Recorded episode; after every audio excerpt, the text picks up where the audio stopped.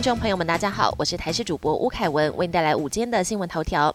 时序即将迈入五月梅雨季，但根据天气风险公司的分析，今年典型的梅雨封面可能会有点迟到。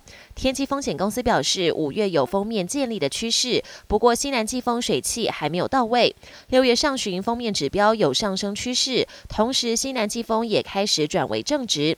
目前判断此时段出现典型梅雨封面的机会较高。接着六月中下旬环境较不利，梅雨方面发展。六月底到七月初，预估梅雨方面可能较为接近台湾。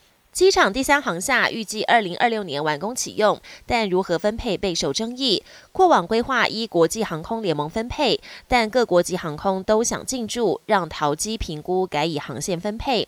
但这个方式被华航工会抗议，认为会增加旅客转机的时间成本。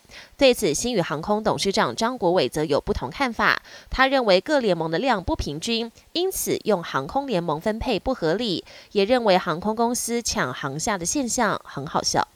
中研院天文所与国际团队合作，用新毫米波段观测，首度同时拍摄星系中心超大质量黑洞吸积流及强大喷流，并证实其起源间的联系，登上国际顶尖期刊。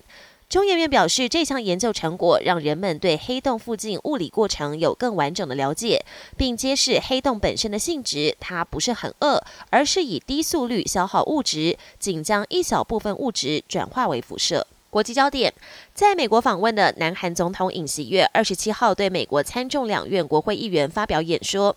尹锡悦表示，除了韩美紧密协调，还必须进一步强化韩美日三方的安全合作，以对抗北韩日渐高涨的核威胁。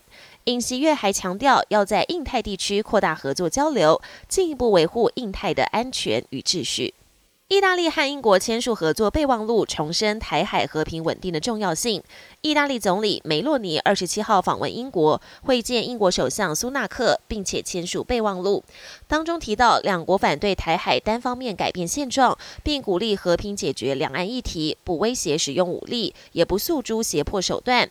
英意双方也将协调合作，维护以规则为基础的国际秩序，同时针对新疆和西藏人权侵害事件以及香港自主性遭到侵蚀等议题，向中国提出关切。美国今年冬天多地积雪量破纪录，近日融雪却苦了密西西比河岸沿地的居民。